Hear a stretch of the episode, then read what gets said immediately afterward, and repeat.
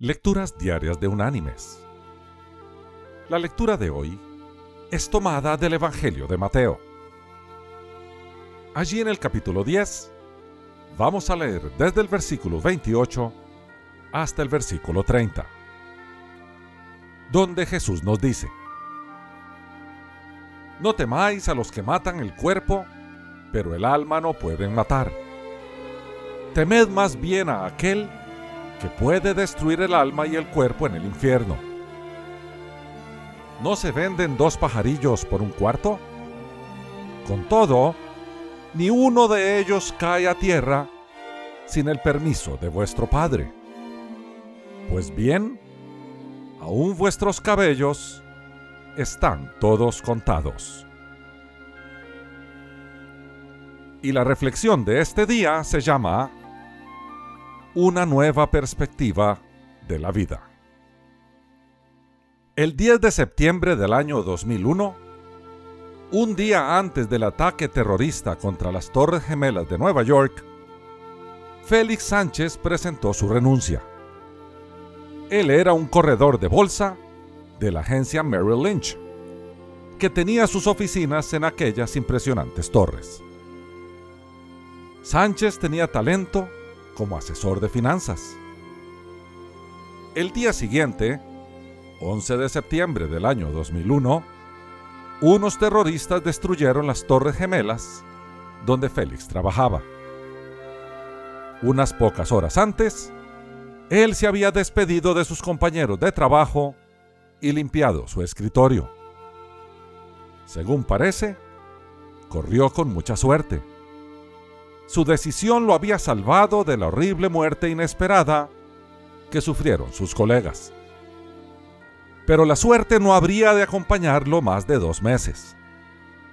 El día 12 de noviembre, Félix Sánchez tomaría la desafortunada decisión de abordar el aerobús de American Airlines, vuelo 587, que no llegó a su destino en Santo Domingo, República Dominicana sino que se estrelló en un barrio residencial de Nueva York poco después de despegar.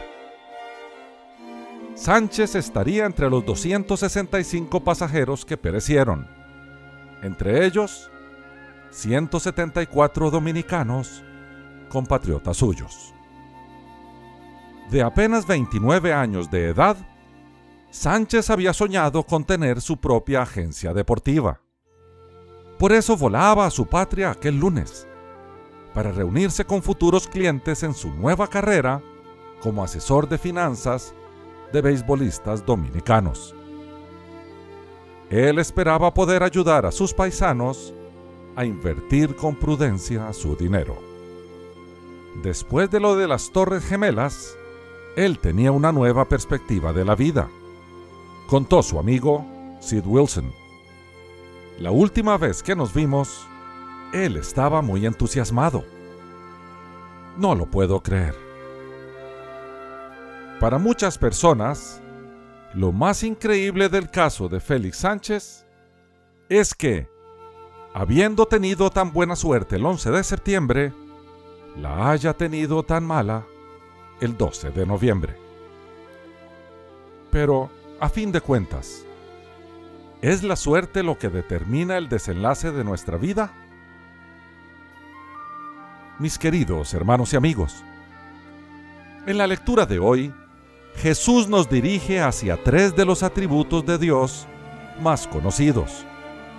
Su omnisciencia, pleno conocimiento de todo, su omnipotencia, completo poder para llevar a cabo su voluntad, y su soberanía sobre toda la creación, su potestad de tomar todas las decisiones sin que haya contención. A partir de esa enseñanza de Jesús, entendemos que Félix Sánchez no corrió con buena o mala suerte. El día, la hora, el minuto y el segundo de su partida, así como las circunstancias precisas, estaban determinadas por el soberano Dios que ejerce su poder y reinado sobre toda su creación. La suerte, mala o buena, no existe. Lo que sí existe es el gran Dios que se revela a sí mismo en las Escrituras. Ese Dios que es tanto de santidad como de amor, de justicia como de misericordia. Por lo tanto, vivamos bajo su señorío. Disfrutemos de su grandeza. Entendamos su majestad y glorifiquemos todo su ser. A eso hemos sido llamados. Que Dios te bendiga.